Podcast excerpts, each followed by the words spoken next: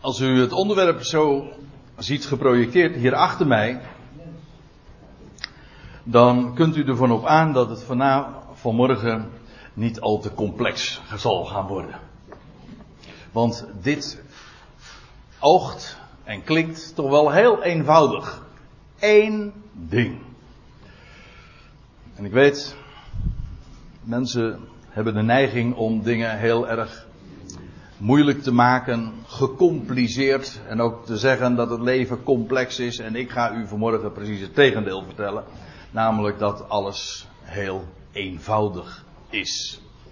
Ja, ik weet dat ik terwijl ik dit zeg, dan zijn er misschien mensen die terwijl ze nu dit horen, eh, de haren, te, misschien ook hier wel ter plaatse, de haren te bergen reizen. En hoe kun je zoiets nou beweren? Nou, daar heb ik vijf bewijzen voor. En ik ga ze vanmorgen u ook alle vijf tonen. Die uitdrukking, voor zover het een uitdrukking is, die twee woorden, één ding, die komen we vijf keer in de Bijbel tegen. Eigenlijk nog één keer meer, maar dat is een wat ander geval. En ik wil het beperken bij dat handvol, bij die handvol voorbeelden die ik dus vanmorgen voor het voetlicht wil brengen. Eén keer uit het Oude Testament en vier keer in het Nieuwe Testament. En laat ik beginnen bij Psalm 27. Waar we die uitdrukking, of die begrippen, die woorden, dan tegenkomen. Psalm 27 is een psalm van David. En dan lees je. Ja, nou ja, ik over David, daar kan ik kort over wezen, omdat deze man natuurlijk zoveel naam en faam heeft. Dat, uh, dat ik dat nauwelijks hoef toe te lichten. Maar die man had vele dingen.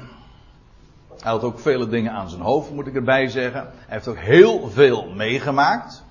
Maar dan is het tegenover die veelheid, is het zo prachtig hoe dit woord dan klinkt in vers 4 van Psalm 27. Dat hij dan dit zegt. Eén ding heb ik van de Heer gevraagd. Van Yahweh. En noemt zijn naam. Ik ben. Hm? Want dat is wat die naam betekent. Eén ding heb ik van hem gevraagd. Hij zegt, en dit zoek ik. En wat is dat ene ding dat David dan begeerde? Ik geloof dat de Statenvertaling dat dan zo formuleert. Eén ding heb ik van de Heere begeerd, gevraagd. Wat zocht hij dan? Wel staat er te verblijven in het huis des Heren. Al de dagen van mijn leven. En dan formuleert hij dat trouwens op verschillende wijzen, want ik zet nu eventjes dit zo in het licht. Of in ieder geval laat ik dit zo even tonen. Maar de, de, de zinsdelen die daarop volgen zijn in feite een nadere toelichting daarop. Te verblijven, of dat woord voor verblijven, ja, is wonen.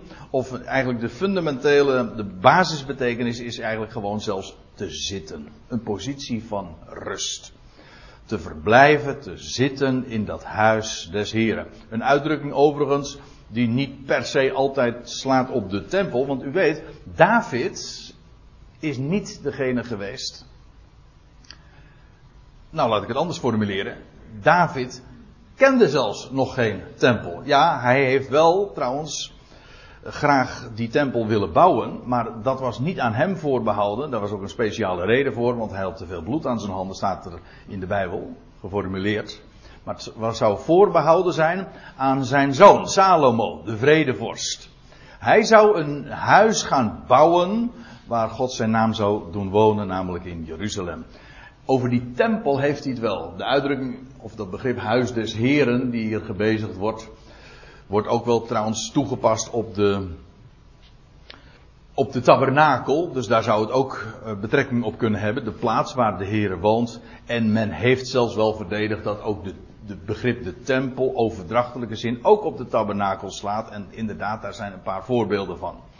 Dus ja, er bestaat wat meningsverschil over. David er nou op dat hij zo graag die tempel zou zien en om daar te verblijven. Terwijl hij wist dat het David, zijn zoon Salomo zou zijn. Die dat zou mogen gaan bouwen en daar die tempel zou doen oprijzen. Daar blijf ik eventjes nu vanaf. Maar in elk geval die, die vraag van David. Niet veel één ding slechts. Namelijk te verblijven in dat huis van hem, van Yahweh. En dan niet voor eventjes, nee, voor al de dagen van mijn leven. En wat zou die daar dan doen? Wel, dat is prachtig. Om de, hij formuleert het op verschillende manieren. Hier heeft hij het over om te verblijven. En in het huis des Heren. En wat is daar allemaal te zien? Wel de liefelijkheid des Heren. De aangenaamheid. Hier staat een woord wat mijn dochter wel zal moeten herkennen. Namelijk Naomi. Naim. Aangenaamheid. De aangenaamheid namelijk van Yahweh. De eigenlijk, ja, in het enkelvoud. Maar in feite die hele tabernakel of zo u wilt, de tempel, alles in dat huis. Ja, dat spreekt van wie God is en van zijn aangenaamheid, van zijn plannen, de prijs die betaald zou gaan worden. Want alles in dat huis, al die attributen, zelfs de afmetingen, de materialen, alles, alles dat spreekt, ook profetisch, met name ook profetisch, van hem die zou komen. De zoon van David. En David heeft daar veel, van, veel meer van geweten dan u misschien denkt. Dus, en ik denk. Want, weet u waarom? Nou, je zou dat eens een keertje moeten opslaan in het Nieuwe Testament. Dat dan ook gezegd wordt van ja, David heeft heel veel gesproken, ook over de Messias. Dat komt omdat hij maar niet een poëet was, een dichter, hij was een profeet. En hij heeft dingen voorzegd over dingen die zouden komen, maar ook over hem die zou komen, namelijk uit zijn eigen lendenen, om het eventjes bijbels te formuleren. Zijn eigen zaad, de zoon van David. Wel, en al die plannen van God die staan feitelijk ook geëtaleerd gedemonstreerd in zichtbaar, tastbaar onderwijs daar in dat huis. En dat spreekt allemaal van wie hij is en wat hij gedaan heeft, doet en zal doen. Dat, daarom is het ook zo aangenaam, want het is namelijk genade. Het is de aangenaamheid van hem, van God, die belooft, die geeft en die aankondigt en zegt: Ik doe het. En jij, jij mag daarop rusten. Jij mag gewoon zitten. En die lief, wel dat is waar David zich heel goed van bewust was. En ongetwijfeld, hij heeft ook zijn, zijn hoogtepunten en dieptepunten gehad. Maar dat ene ding dat was verankerd in zijn, zijn hart, in zijn leven. En daarom, dat is die geweldige, ja, die geweldige beleidenis, dat getuigenis van één ding heb ik van de Heer begeerd. Om dat, die liefelijkheid te aanschouwen. Ja, want in die tempel gaf God aanschouwelijk onderwijs. En het is ja, verreweg de meeste mensen ontgaat het en die denken dat dat dan allemaal ja, uh, vooral een, een, sierlijke functie had daar in die tempel. Maar wat echt alles heeft een betekenis. En dat was aanschouwelijk onderwijs over wie de Heer is en namelijk in al zijn liefelijkheid. En ja, dat laat zich niet zo alleen maar zien, maar daar heb je ook onderwijs voor nodig. Dat wil zeggen, dat ligt ook onder de oppervlakte. Daarom staat er ook om te onderzoeken, om na te zoeken in zijn tempel. Zijn huis, plaats waar de Heere verblijft. En ja, dit is eigenlijk ook een, een schitterend statement dat ons erop wijst dat die hele woning van God spreekt van wie Hij is. En dit is een, uh, zou ook een aansporing voor ons zijn om dat dan ook in detail te gaan onderzoeken. En er is trouwens een heel boek in de Bijbel dat ons daarbij ook uh, een heel eind op streek helpt. Namelijk het, de Hebreeënbrief, die voor een groot gedeelte ook gewijd is aan, aan de aanschouwelijkheden van, van Gods liefelijkheid. En hoe die hele tabernakel in al zijn details spreekt van Christus. En alles wat hij aan het licht heeft gebracht. En van Gods woning. Ja. Nou, David wilde dat zo graag allemaal zien en daarmee ook onderzoeken. Eén ding. Dat is het enige wat voor hem telde.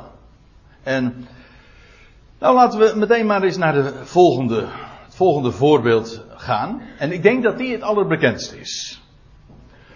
Als u, ik denk dat als ik even, ik heb het niet gedaan, maar als ik even een enquête had gehouden, zo vooraf, en, en ik had aan u gevraagd van, waar wordt in de Bijbel gesproken over één ding, dan denk ik dat de meesten zouden hebben gewezen. Dat, trouwens, dat zal ook wel te maken hebben misschien met de uh, liederen. Er is een Johan de Heer lied ook volgens mij die daarover gaat. Eén ding is slechts nodig, Heer, nee, gij vraagt van mij niet veel. Dat mijn harten steeds begeren het eeuwig blijvend goede deel. Zo was die, ja. Nou ja, of het Johan de Heer is, weet ik eigenlijk niet. Maar goed, in elk geval. Dat is ontleend aan dit schriftplaats. Deze schriftplaats, namelijk Lucas 10. En ik citeer in, voor, voor mak eventjes de Statenvertaling, omdat daar ook inderdaad gesproken wordt over één ding. In de MBG-vertaling is het iets anders weergegeven. Maar om dat, die lijn van dat ene ding zeg maar vast te houden, citeer ik het uit de Statenvertaling. Een prachtgeschiedenis. Nou ja, uh, wat heet een prachtgeschiedenis? Want uh, Martha heeft daar ongetwijfeld anders over gedacht. Op dat moment in ieder geval. Want u kent het, uh, het verhaal. Nou, laat ik het nog eventjes opzoeken. In Lucas 10. Ik laat u straks trouwens nog een paar schriftplaatsen zien uit Lucas, waar we ook over dat ene ding vinden. In Lucas 10, net na die geschiedenis trouwens, of net na de, het vertellen van de gelijkenis van die barmhartige Samaritaan. Dan wordt uh, verhaald over uh, Jezus die dan arriveert een zeker dorp en daar treft hij dan de, de dames Martha en Maria. En dan lees je, nou laat ik het eventjes vooraf lezen. En een vrouw, Maria geheten, ontving hem in haar huis. Dat is dus niet zijn moeder, andere Maria. En deze had een zuster, genaamd. Oh, sorry, nee, ik zeg het, uh, lees het verkeerd voor. En een vrouw, Martha geheten, ontving hem in haar huis. En deze had een zuster, genaamd Maria, die aan de voeten van de Heer gezeten was en naar zijn woord luisterde. Martha echter werd in beslag genomen, of eigenlijk staat het afgeleid, door het vele bedienen. En zij ging bij hem staan, bij Jezus, en zeide, Heer, trekt gij u niet aan dat mijn zuster mij alleen laat dienen? Zeg haar dan dat zij mij komt helpen. Nou, de klacht is duidelijk. Zij zit daar maar lekker naar u te luisteren. En ik zit, ik loop, hoe zeg je dat nou netjes, hè? De benen uit mijn gat om, om, om alles maar in, uh, in goede banen te leiden. Zeg daar nou eens even wat van. En dan dit woord. Jezus antwoordde en zei tot haar: Martha, Martha. Nou, dan weet je het wel als je naam dubbel genoemd wordt. Hè? Dat wordt ook, uh, vinden we ook een paar keer in de Bijbel. Saul, Saul. Er zijn er nog meer hoor. Schiet me, ze schieten me niet gauw te binnen. Maar ik heb ze ooit eens een keertje op een rijtje gezet. Maar in ieder geval Martha, Martha. Nou moet ik erg uitkijken, want er zit hier een dame in de, in de zaal die zo heet. En het is mijn schoonmoeder.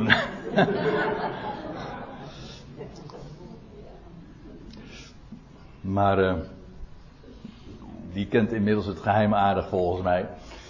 Maar goed, daar zullen we het verder niet over hebben, Martha. Uh, Martha, Martha, dat is het antwoord dat de Heer dan geeft in deze situatie. Martha, Martha, je, jij, je bekommert je en verontrust je over vele dingen. Je bent bezorgd, dat is eigenlijk wat bekommeren dus is. Verontrust, je maakt, je maakt een heleboel drukte, je maakt een hoop rumoer aangaande vele dingen.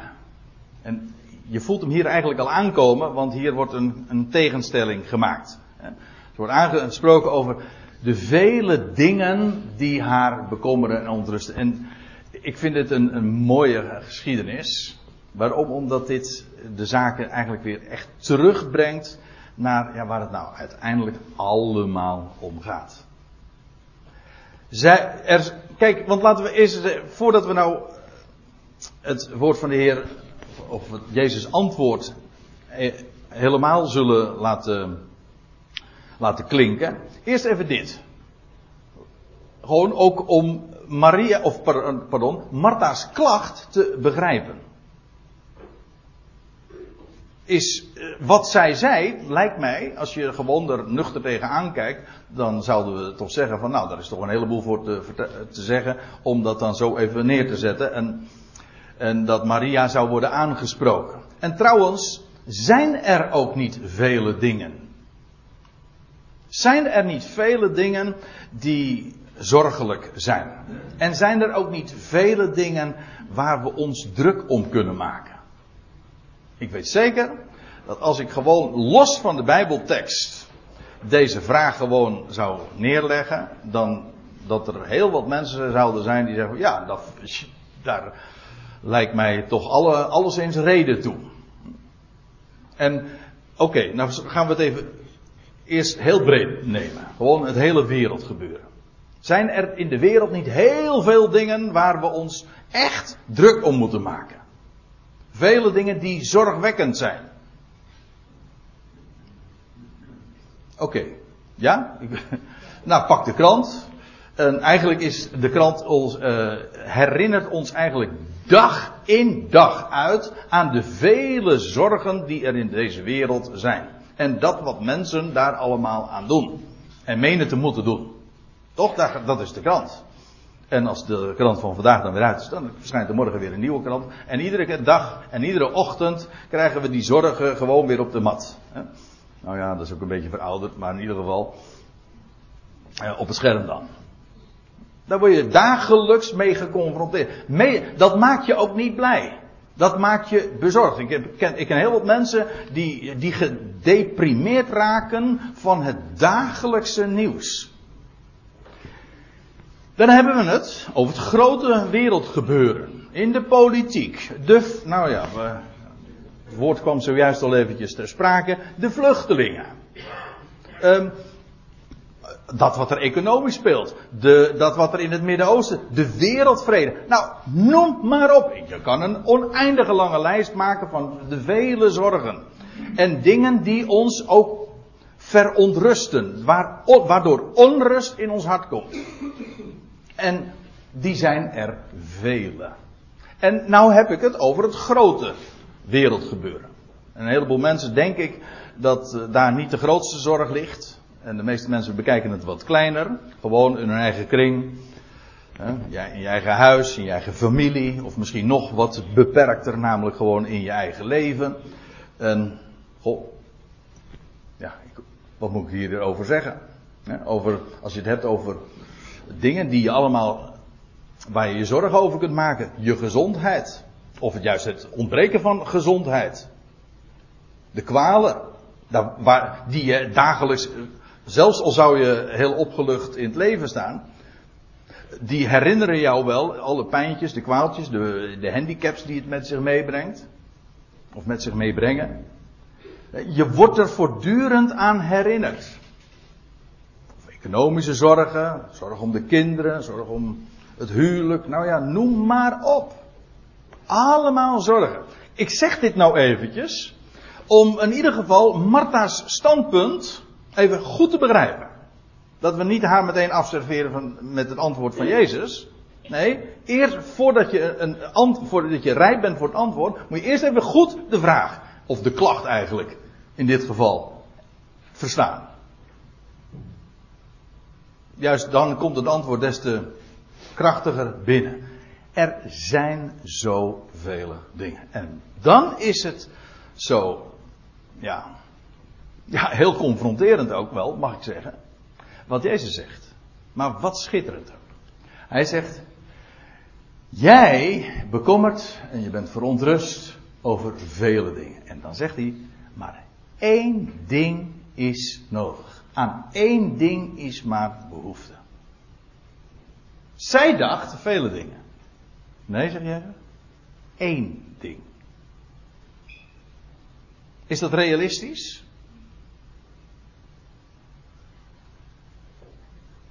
Ja, ik, ik zeg ja, natuurlijk is dat. De Heer zegt dit. En één ding is les nodig. En het idee is niet dat al die andere dingen dus helemaal niet spelen. Maar het punt is, als je dat ene ding kent, dan gaan al die andere dingen vanzelf zijn plaats krijgen. Ik herinner trouwens nu aan een ander woord, trouwens ook van Jezus, die zegt dan in de bergreden, over prioriteiten eh, gesproken, dan zegt hij van zoek eerst zijn koninkrijk. Dat trouwens in deze dagen ook verborgen is. Zoek zijn koninkrijk en zijn gerechtigheid. En al het andere, al die andere vele dingen waar de wereld zich om zorgen maakt. En, en vele gelovigen trouwens ook. Al die andere dingen, die krijg je bovendien. Dat wil zeggen, God zorgt voor jou. Eigenlijk is dat ook meteen het antwoord. Het is niet van je mag je geen zorgen maken. Ik heb wel eens vaker gezegd, maar eigenlijk is op het moment dat je dat zo brengt, weet je wat je, weet je wat je dan feitelijk doet? Op het moment dat je zegt van je mag je geen zorgen maken, dan geef je iemand er nog een zorg bij. Want je had al die zorgen en nou heb je er nog een zorg bij, namelijk dat je dat niet mag doen. Er is niks van je afgenomen. Nee, het antwoord is, er is er één, als je dat ene ding kent, dan weet je, er is er één die zorgt. En al die vele dingen waar ik mij druk om maak, en zorgen over maak, en waar ik over verontrust ben, waar ik wakker van lig, al die dingen, daar zorgt hij voor. Ja, je kan zeggen, ja, dat is theorie. Ja, als je, er zo, als, je het, als je het niet gelooft, dan is het theorie. Maar wat Maria deed, voor Maria was dit geen theorie. Maar voor Maria zei, dit is juist de praktijk. Dit is mijn leven. Hij zorgt en wat hij te melden heeft, dat is het enige wat telt. En daarom zat ze aan zijn voeten en ze luisterde. Dat is precies ook inderdaad dat ene ding. En feitelijk sluit dat naadloos aan wat we, bij wat we zojuist zagen in Psalm 27. Want uiteindelijk is dat het exact hetzelfde. Anders geformuleerd, maar dat is hetzelfde ene ding. Eén ding is slechts nodig. Eén ding. Sorry.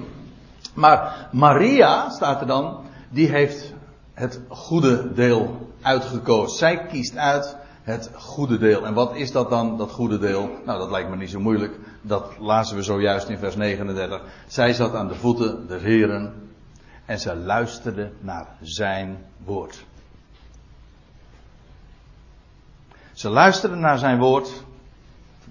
Oftewel, ze aanschouwde zijn liefelijkheid. En ze hoorde van wie hij was en wat hij doet en wat hij geeft. En bij Maria was er rust in het hart. En dan kun je een heleboel dingen doen. Want het gaat hier niet over dat je niet vele dingen zou doen. Maar het gaat erom over. Het gaat erover die vele dingen die je zouden bekommeren en verontrusten. Maria deed ook wel dingen. Alles op zijn tijd, niet waar? Maar met rust in het hart. Want hij, er is er één die zorgt, en er is één die geeft wat ik nodig heb. Is dat, als, kijk, laten we gewoon het eens scherp stellen. Kijk, of het is de waarheid dat hij degene is die alles in zijn hand heeft die zorgt en die met recht degene is waarvan we zojuist in het eerste lied ook zongen, dat hij de hele wereld in zijn hand heeft en dat, dat hij niet alleen de schepper is, maar dat hij ook nooit een schepsel van hem vergeet en dat hij ook alles tot een goed einde brengt. Dat hij alles in, de hele grote in de grote wereld, zeg maar, in het ganse heelal in handen heeft en beschikt, maar ook dus in mijn leventje. Als dat de waarheid is, dan heb ik dus reden om altijd rust te hebben. Altijd. En altijd daar die, die vrede waarom Hij is het die dat geeft. Kijk, en dat is precies dat woord van de Heer waar Maria naar luisterde. Daarom had zij rust. Maria had rust omdat ze luisterde naar wat Hij te melden heeft. Als je gewezen wordt dan op wie Hij is en wat Hij doet, ja, dan, dan is er rust, dan is er vrede. En dat is precies dat ene ding. En Maria luister, had dat, die had dat begrepen. Dat geheim van één ding. Het is niet complex. Wij, kijk, het is de mens die de dingen complex maakt. En daar ook een complex van krijgt. gecompliceerd. Dit is eenvoudig. Er is één God. Er is één middelaar. Er is één woord. Er is maar één ding waar het in het leven om gaat. En al die andere dingen, die geeft de Heer bovendien. Dus één ding. Dus als je het helemaal terugbrengt naar zijn essentie, is dat het enige waar het gewoon om gaat. Maria had goed uitgekozen. En waarom het zo, ook zo goed is, dat blijkt dan uit het laatste ook. Het welk van haar niet zal worden weggenomen. Dat wil zeggen, dat is blijvend. Dat is het enige wat blijft. Al die dingen waar een mens zich kippig en druk over zit te maken. Menselijkerwijs gebroken. Laat ik dat ervoor opstellen. Gewoon vanuit het perspectief van Martha bezien. Allemaal goed en wel. Heel begrijpelijk. Maar bekijk het nou eens vanuit het oogpunt van Maria. Of zoals de Heer dat zelf zegt. Van bovenaf dus. Dan is dit het goede deel. Want dat is blijvend. Er komt een moment dat je tot de erkenning zal moeten komen. Al die dingen waar ik me zo verschrikkelijk druk over, heb zitten maken. Was niet nodig geweest. Als je nou gewoon dat ene voor ogen had gehad. Eén ding. Eén ding. Nou, dat scheelt je een heleboel ellende. Heleboel, een heleboel onrust. Waarom? Omdat je dan georiënteerd bent op het enige wat werkelijk telt. Dat zal van haar niet worden weggenomen. Waarom? Dat woord, dat is blijvend. Nog een schriftplaats. Lucas 18. Dit is een iets andere verhaal. U kent deze geschiedenis. Ik blader ook eventjes door. Lucas 18. We vinden het trouwens ook in de andere evangeliën opgetekend. In ieder geval in Matthäus en Marcus ook. Ja. En dat is de rijke jongeling. In Lucas wordt hij geloof ik zo ook genoemd. Dat hij een, een jongeling nog steeds was. En die komt dan bij de Heer en zegt: Goede meester, wat moet ik doen om dat eeuwige leven te beërven? Leven van die toekomende eeuw.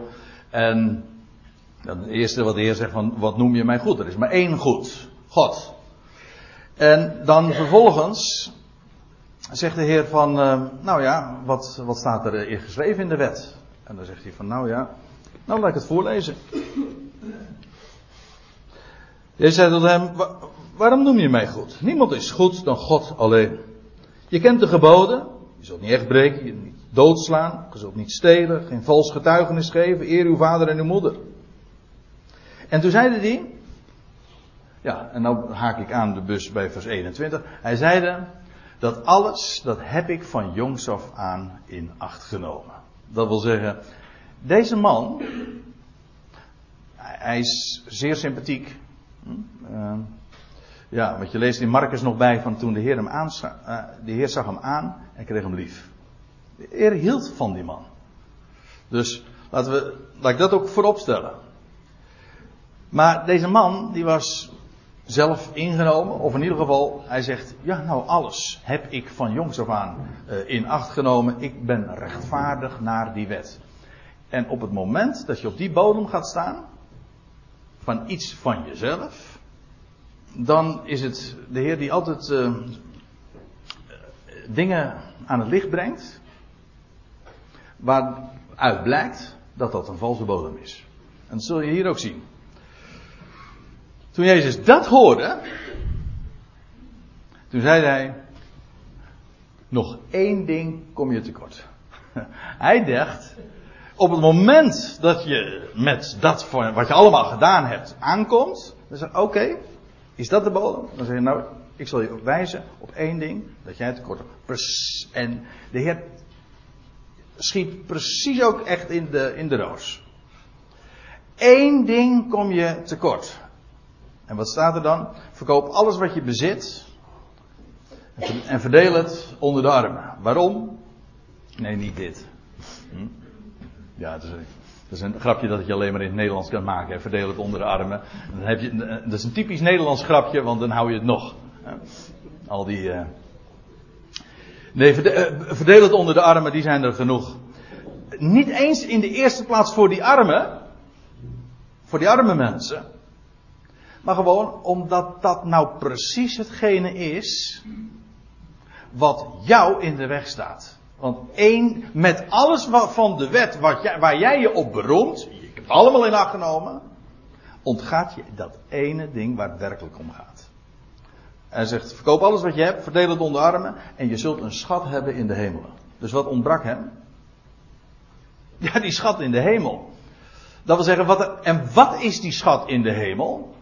Dat staat hier niet en ik heb ook niet een, eh, een tekst uh, als op de dia daarvoor gemaakt. Maar lees het maar eens een keertje na in Matthäus 6 in de bergreden. Dan staat er ook van, verzamelt u geen schatten op aarde, mot en roest uh, ontoonbaar maken of waar dieven inbreken en het van, van u afnemen.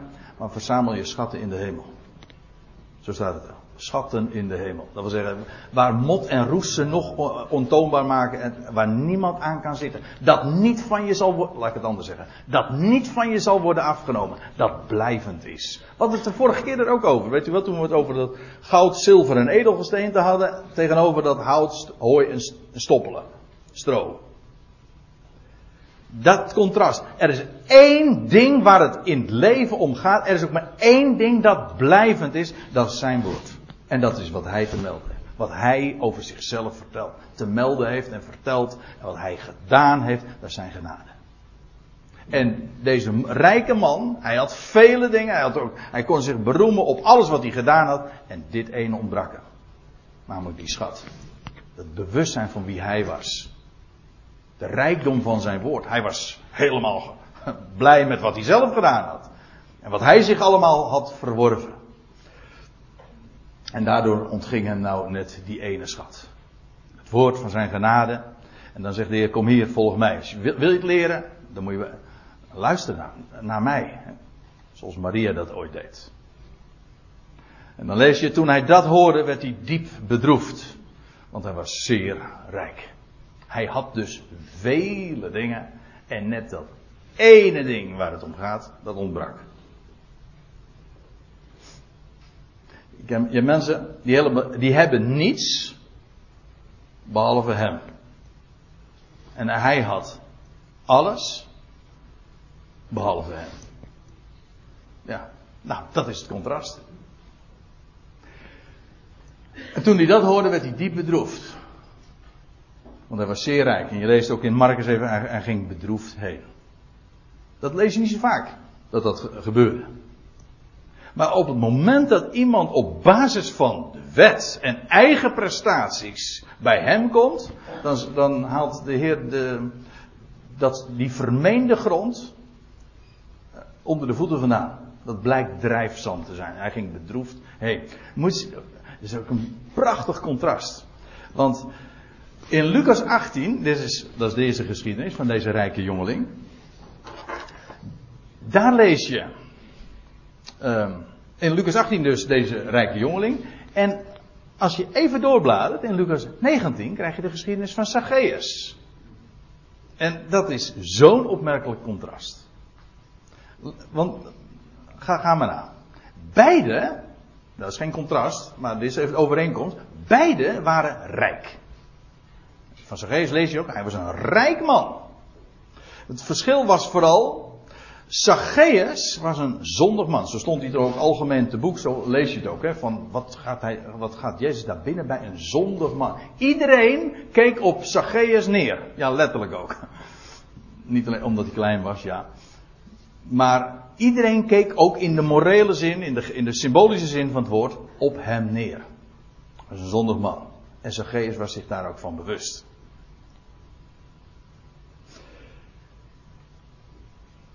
Het is opmerkelijk, iedereen keek op hem neer, maar Jezus keek naar hem op. Hè? Hij in die boom. En ook om niet gezien te worden, want Zacchaeus was zich ook heel goed zich bewust van zijn reputatie. En hij kon niet anders dan dat erkennen. Dat blijkt ook wel uit, uit, het, uit het eind van de geschiedenis. Maar let nog eventjes op, op het grote verschil. Dan zegt Jezus, Jezus vraagt helemaal niets aan, aan Zacchaeus. Op een gegeven moment kijkt hij omhoog de eerste keer misschien in zijn leven geweest dat er iemand naar hem opkeek. En hij, zit, en hij zegt, Zacchaeus, ik, er staat er, ik moet in jouw huis zijn vandaag. Niet, ik, mag ik, nee, hij, nodigt zichzelf niet uit. Hij zegt, ik moet in jouw huis zijn. Het is, staat er letterlijk, het is bindend dat ik in jouw huis ben vandaag. En dan lees je, en Zacchaeus kwam uit de boom. En hij ontving hem, staat er letterlijk bij. Kijk het maar naar in Lucas 9. Hij ontving hem met blijdschap. Hij was zo verschrikkelijk blij. En de Heer verbleef die dag bij hem. En Zacchaeus heeft naar Jezus geluisterd. En die man, die werd zo verschrikkelijk blij. En dan zegt de Heer ook van. En iedereen die sprak natuurlijk daar groot uh, schande van. Want die man die deugde van geen meter. Had iedereen een poot uitgedraaid enzovoorts. Dat wist Zacchaeus ook wel. En dan lees je. Terwijl er niets gevraagd wordt. Aan het eind van de geschiedenis dan lees je. Hij zegt, de helft van mijn, al mijn bezittingen geef ik weg. Het werd niet helemaal gevraagd, gaf hij weg. En hij zegt, en alles wat ik afgepest heb van, van wie dan ook. Hij zegt, geef ik viervoudig terug. Aan iedereen. Het werd niet van hem gevraagd. Maar weet u wat het verschil is? Er staat, het, er viel die dag hem genade ten deel. Er werd niks van gevraagd. Hij kwam niet op basis van prestaties, want daar wist Zacchaeus van, dat is, als, als dat de grond moet zijn waarop ik uh, uh, moet naderen tot de Heer, dan, uh, dan, dan kan ik het wel shaken. Het was genade. En de Heer komt bij hem, en dan lees je, het was met vreugde dat hij alles weggaf. Kijk, en dat is nou het grote verschil tussen wet, dat is die rijke jongeling. Die zegt van, ik heb al, alles heb ik in acht genomen. En dan zegt de Heer van één ding ontbreekt je. En dat was precies nou juist waar het bij hem inderdaad aan ontbrak. Waar hij vast aan zat. Waar het hem allemaal om ging. Beiden waren rijk. Het probleem was dat hem helemaal niet in die rijkdom. Het ene was wet. Prestaties. Zo bij God. In dit geval bij Jezus aan te komen. Het andere was genade. Wet eist en bij de wet kom je altijd tekort. Heb je alles gedaan, heb je alles tot je verdon. Maar je komt altijd tekort. Altijd tekort. En bij genade heb je nooit tekort. Je krijgt het zomaar om niet en je hebt overvloed. En bovendien, dat is wat ook de essentie van genade is. Genade maakt blij. Dat is wat genade is. Eén ding. En Zacchaeus heeft dat woord leren kennen. Zacchaeus kende nou net dat ene ding. Genade. Het woord van genade. En dat blijft. Nog een vierde, een vierde geschiedenis, waar we ook over één ding lezen. Een lang hoofdstuk, Johannes 9. Mooi. Die man die van zijn, vanaf zijn geboorte blind was. De, blind, de geschiedenis van de blind geboren. En dan krijg je eerst die, die discussie nog in dat uh, Johannes 9 over ja, wie heeft er nou gezondigd, hij of, of, zijn ouders, was dan de vraag. Ja, dat moet er toch aan ten grondslag liggen. He, er moet toch kwaad of zonde in het spel zijn. Nee, zegt de Heer, dat is niet een kwestie van de mens of van, van de zonde. Hij zegt, de werken Gods moesten in hem openbaar worden. Daarom. Dus waarom was hij die man, dat is mooi hè. Die man die werd niet genezen omdat hij blind was. Die man die was blind omdat hij genezen zou worden. Zo zegt de Heer dat. Opdat de wer- waarom is hij blind? Het antwoord is opdat de werken Gods in hem openbaar zouden worden. Daarom was hij blind. En ik vind dat trouwens ook een geweldig goddelijk antwoord op de vraag van alle ellende in de wereld. Waarom? Nou, het antwoord is opdat de werken Gods openbaar zouden worden. Waarom die duisternis? Opdat het licht gezien worden, zou worden. Waarom, waarom de dood? Opdat het leven zou triomferen. En waarom het kwaad? Opdat het goede zichtbaar zou worden. Daarom. Bij God gaat er niks fout. Dat is juist, dat leer je ook allemaal als je dat ene ding, dat woord van Hem luistert. Dat één, dat, dat, dat, dat, voor, uh, dat lost niet alleen een heleboel problemen op, het voorkomt ze ook. Dan krijg je namelijk zicht op zo'n groot God, op zo'n grote Heer, dat zo'n rust geeft, zo'n vreugde. Dat is waar het om gaat. En al het andere, Ik zeg het rustig, in, zeker in deze context. En al het andere doet totaal niet ter zake. En ik weet de hele wereld, ook de godsdienstige wereld, inclusief de christelijke wereld, is er dag en dagelijks mee zoet. En het is allemaal onzin. Het gaat maar om één ding, namelijk om zijn woord en wie hij is en op wat hij geeft, puur om niet. Ja. Goed. Hij wordt genezen. Nou ja, ik zeg het nu even in één zin, maar in werkelijkheid ging daar nog heel wat aan vooraf. Hij ging naar die. Het werd eerst, het werd eerst alleen nog erger gemaakt. Er werd een modder op zijn ogen gesmeerd. Dus. Hè? Slijk de raden, ja. Dus zag hij eerst nog misschien nog wat licht, toen werd het helemaal donker. Maar in ieder geval, dan, wordt het, uh, dan moest hij naar de, het badwater van Siloam. En, nou ja, maar het was op een Sabbat. Nou, dan weet je het al. Dus dan krijgen de, de autoriteiten, de godsdienstige autoriteiten, er lucht van. En die moeten daar helemaal niks van hebben. En die gaan eerst naar zijn ouders toe, naar de ouders van die blindgeborene. Je moet het, is een, ik zei al, het is een lang hoofdstuk, je moet het eens gewoon op je gemak lezen. Uh, schitterende geschiedenis, maar waar het dan uh, op, op een gegeven ogenblik op neerkomt, dat is dat de, de autoriteiten komen bij zijn ouders en die zeggen van, ja, wie is dat dan wel? En op het moment dat ze zouden verwijzen naar Jezus, dan zouden ze in de problemen komen. Dus zeggen ze van, nou, ga, ga naar hemzelf. Hij is oud genoeg, laat hem voor zichzelf spreken. Dus dan gaan, gaan die fariseeën, schriftgeleerden, wat, uh, hoe, Joodse leidslieden, gaan naar hem, naar de blindgeborene zelf toe. En dan zeggen van, welke zondaar heeft dat gedaan? En dan krijg je het antwoord, en nou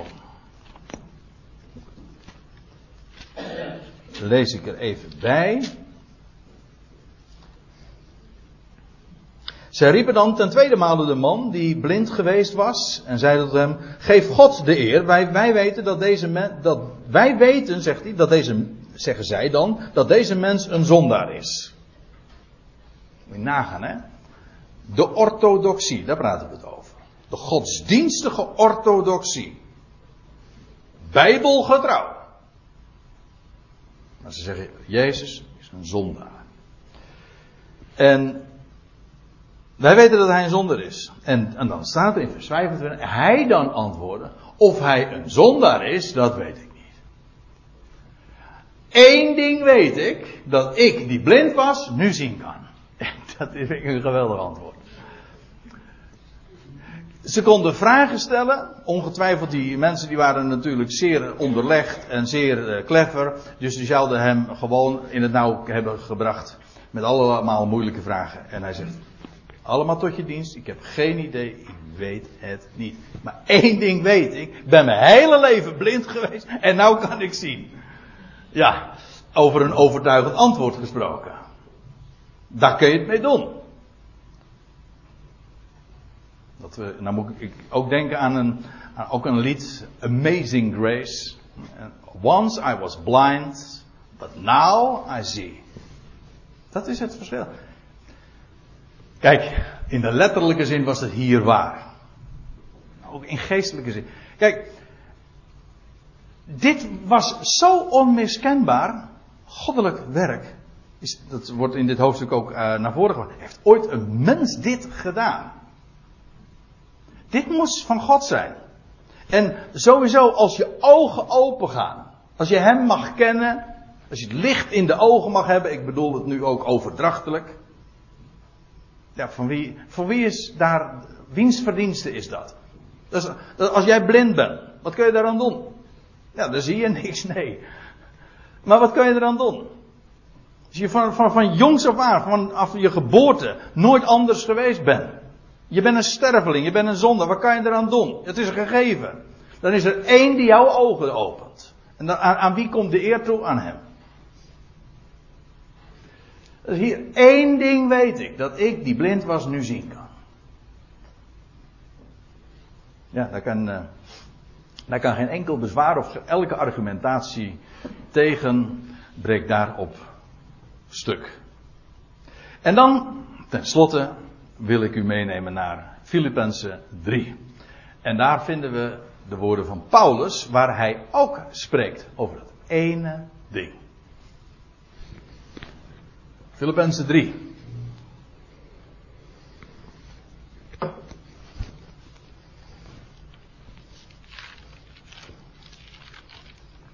En daar. Nou, laat ik inderdaad beginnen bij de tekst die ik hier geprojecteerd heb. Broeders, zegt hij dan, ik voor mij, ik acht niet dat ik het reeds gegrepen heb. En als hij dat heeft dan over dat het, wat is dat, dat het dat hij al gegrepen zou hebben?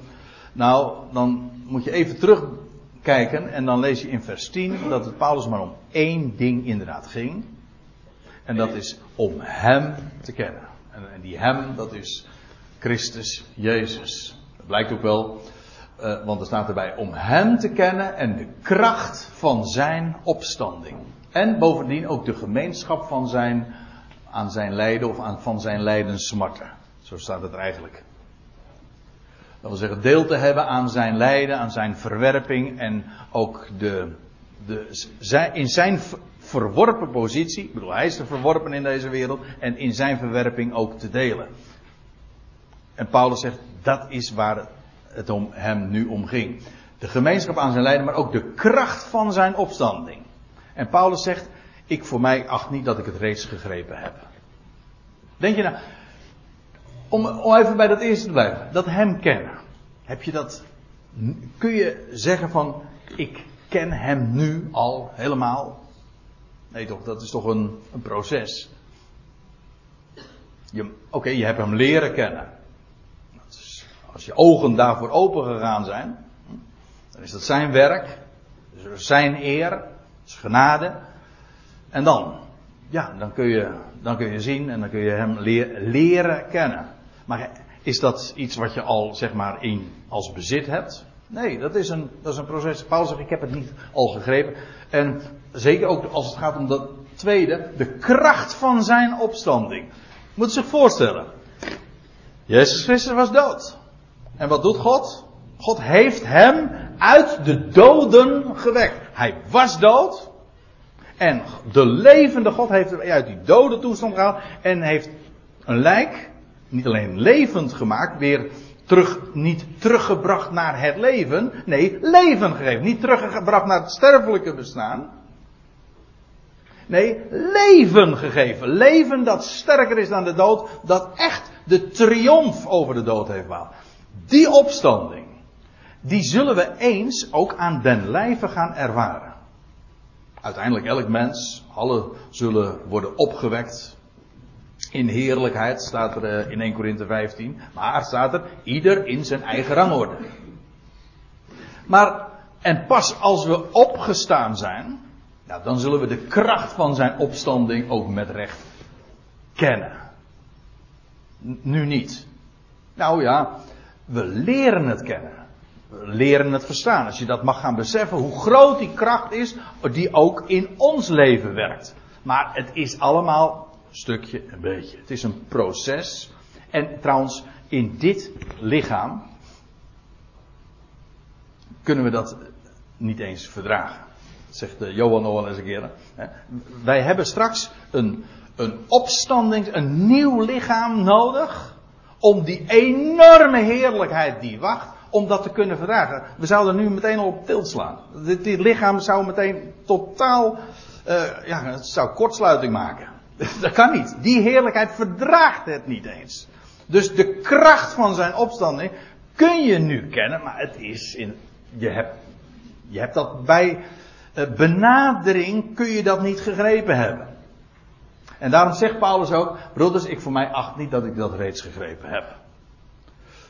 Trouwens, over dat gegrepen heb, het is bij Paulus andersom. Het is niet zozeer ik heb gegrepen, ik werd gegrepen. Hij zegt in het voorgaande vers, in vers 12.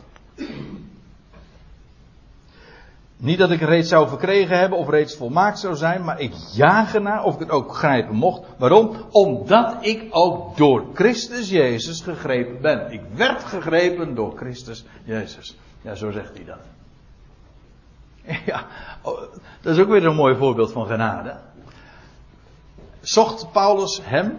Nee, het verhaal van Saulus is, hij was juist Mordicus tegen, ging naar Damascus om de mensen die juist voor Christus Jezus waren, of Jezus Christus kenden als Messias, aanvaard hadden. Hij was juist, hij ging zelfs nu naar het buitenland met brieven van de orthodoxe leiders. Geloofsbrieven, dat wil zeggen, hij was geautoriseerd om dat te doen, om ze daar juist te vervolgen. En midden op de dag wordt hij gewoon gegrepen. Gods genade overweldigde hem. Dat is nou echt, hij is gegrepen. Kijk, dat is genade. Dat is geen werk, is helemaal zijn werk. Hij zegt, ik ben door Christus Jezus gegrepen. En daarom zegt hij, één ding doe ik. Eén ding echter. Dat doe ik, staat er niet eens. Dat staat er in het Grieks nog veel korter, dat zijn maar vier lettertjes. Eén ding echter. Vergetende hetgeen achter mij ligt. U ziet dat, dat hetgeen, dat is meervoud. Dus hier staat echt één tegenover uh, vele dingen. Eenvoud tegenover meer, enkelvoud tegenover meervoud. Eén ding doe ik. Vergetende hetgeen achter mij ligt. En dan moet u niet zozeer denken aan, aan, zijn, aan zijn slechte verleden. Dat als wij zeggen van ja, je moet, je moet vooruitkijken, je moet niet meer denken aan wat geweest is, dan doen we dat, dan zeggen we dat vaak ook. Juist omdat we zeggen ja, al die, die, slechte herinneringen, die moet je maar achter je laten. Zoals ik iemand hoorde zeggen, en dat vond ik altijd een heel mooie. Er is één, er is uh, één voordeel aan een heel slecht verleden. En dat is, het is verleden. Het is voorbij. Ja, dat is het goede nieuws ervan. Maar hier heeft Paulus niet over traumatische ervaringen die hij zou moeten vergeten. Dat is, dan is, geldt het natuurlijk net zo. Maar hier heeft hij het juist over alles waar hij zich op beroemde. Alles wat hem winst was. Kijk maar eventjes terug in dat uh, Filippenzen 3, dan lees je. Uh, Filippenzen 3, vers 5. Dan zegt hij, hij zegt, dat ging er ook over, dat hij erop werd aangevallen, dat hij inderdaad dat woord van genade bracht. Hij zegt, en dat is niet omdat ik niet zou kunnen steunen op vlees hoor, of op eigen prestaties. Want hij zegt, als het er daarover om gaat, dan wil ik me best meten met jullie. Hij zegt, want ik ben, hij zegt, ben besneden ten achtste dagen, ooit. Ik ben uit het volk van Israël, van de stam Benjamin. Een Hebreeër der Hebreeën. Er is niemand Hebreeër dan ik. Naar de wet een fariseer. Dus dat wil zeggen, het meest uitgelezen volksdeel, daar behoor ik toe. Naar, dat is naar de wet. Naar mijn ijver. Het gaat er niet om, dat, om de morele waarde van, zijn, van wat hij nu gaat zeggen. Maar vooral om wat zijn ijver betreft. Was hij een vervolger van de gemeente. Een zeer fanatieke. En dat was inderdaad grote ijver. En wat maakte hem zo'n grote ijveraar? Juist al die dingen waar hij zich op beroemde. Ziet u hoe de wet van de mens een totaal verblind. En dan ben je, ben je misschien orthodox en ben je met al die dingen bezig, maar het is allemaal eigen werk. En het verblindt je voor de genade. Hij zegt maar naar mijn, naar mijn ijver een vervolger van de gemeente. En naar de gerechtigheid der wet, onberispelijk. Dus als Paulus de vraag van de catechismus had voorgelegd gekregen, waaruit kent gij uw ellende? Had hij niet gezegd uit de wet gods. Staat in de catechismus wel. De Heidelberger bedoel ik. Ja, sommigen van u kennen hem. Maar in ieder geval, zo oordeelde Paulus dat. Dus dat zegt hij ook als antwoord op zijn opponenten. En dan zegt hij, maar alles wat mij winst was, al die dingen waar ik me ooit op beroemde, heb ik om Christus wil schade geacht. Waarom? Hij was door Christus Jezus gegrepen en toen kwam hij in het grote licht te staan. Zoals die rijke jongeling. Hè? Dat ene ding, die ene persoon. Met genade. Dat ene woord waar het werkelijk om gaat. Hij zegt, en ik heb het allemaal schade geacht. Gewoon vuilnis staat er in de Statenverdaling. Schade en drek. Gewoon shit. Dat is het. Al die dingen. Alles wat een winst was, heeft hij om Christus wil schade geacht. En dan zegt hij, één ding doe ik. Ik vergeet alles wat achter mij wacht. Alles waar ik me ooit op beroemde en waar, waar ik zo trots op was. Hij zegt, ik vergeet het allemaal. Hij zegt, ik strek me uit naar hetgeen voor mij ligt. Naar die geweldige toekomst. Geen verleden, een toekomst. Onvergankelijk. Zo groot. Zo machtig hebben geen idee van. Hij zegt, daar strek ik me naar uit. En, en naar wat voor mij ligt. En ik jaag naar het doel om de prijs van die roeping Gods die van boven is. Je, ziet hier de prijs. En nou sluit ik weer aan op wat waar we het de vorige keer over hadden. Wat is die prijs? Dat is die trofee, dat is dat goud. Ja, dat is de prijs, de trofee. En wat is dat? Dat is Hem te kennen. Dat is dat ene ding. Dat is het enige wat onvergankelijk is. Wat blijft. Waar het werkelijk om gaat. En de mensen mogen je van alles wijs maken dat het om vele dingen gaat. En dat je je bezorgd zou moeten maken om van alles en nog wat. Als het niet het grote wereldgebeuren is. Dan wel in je privésituatie. En de Heer zegt één ding. En Paulus zegt, heeft het ook geleerd. Eén ding. Daar jaag ik naar. Dat is mijn oogmerk. Om die prijs van de roeping Gods die eigenlijk ja, de, de roeping naar omhoog is het. Namelijk die in Christus Jezus is. De titel van Hem. Die daar in heerlijkheid gezeten is. Hem te kennen.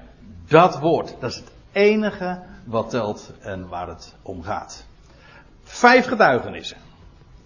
Zo, de psalmen, David, rijk jongeling, Zacchaeus, blind geborene, van Maria, nu is het Paulus. Allemaal hebben ze dat geheim op de een of andere manier, in ieder geval, leren kennen of daarover gehoord. Eén ding. Moeilijk is het niet. Moeilijk maken wij het, maar moeilijk is het niet. Het is zo eenvoudig. Eén Heer, één woord. En deze ene roeping. Zullen we daar een lied over zingen?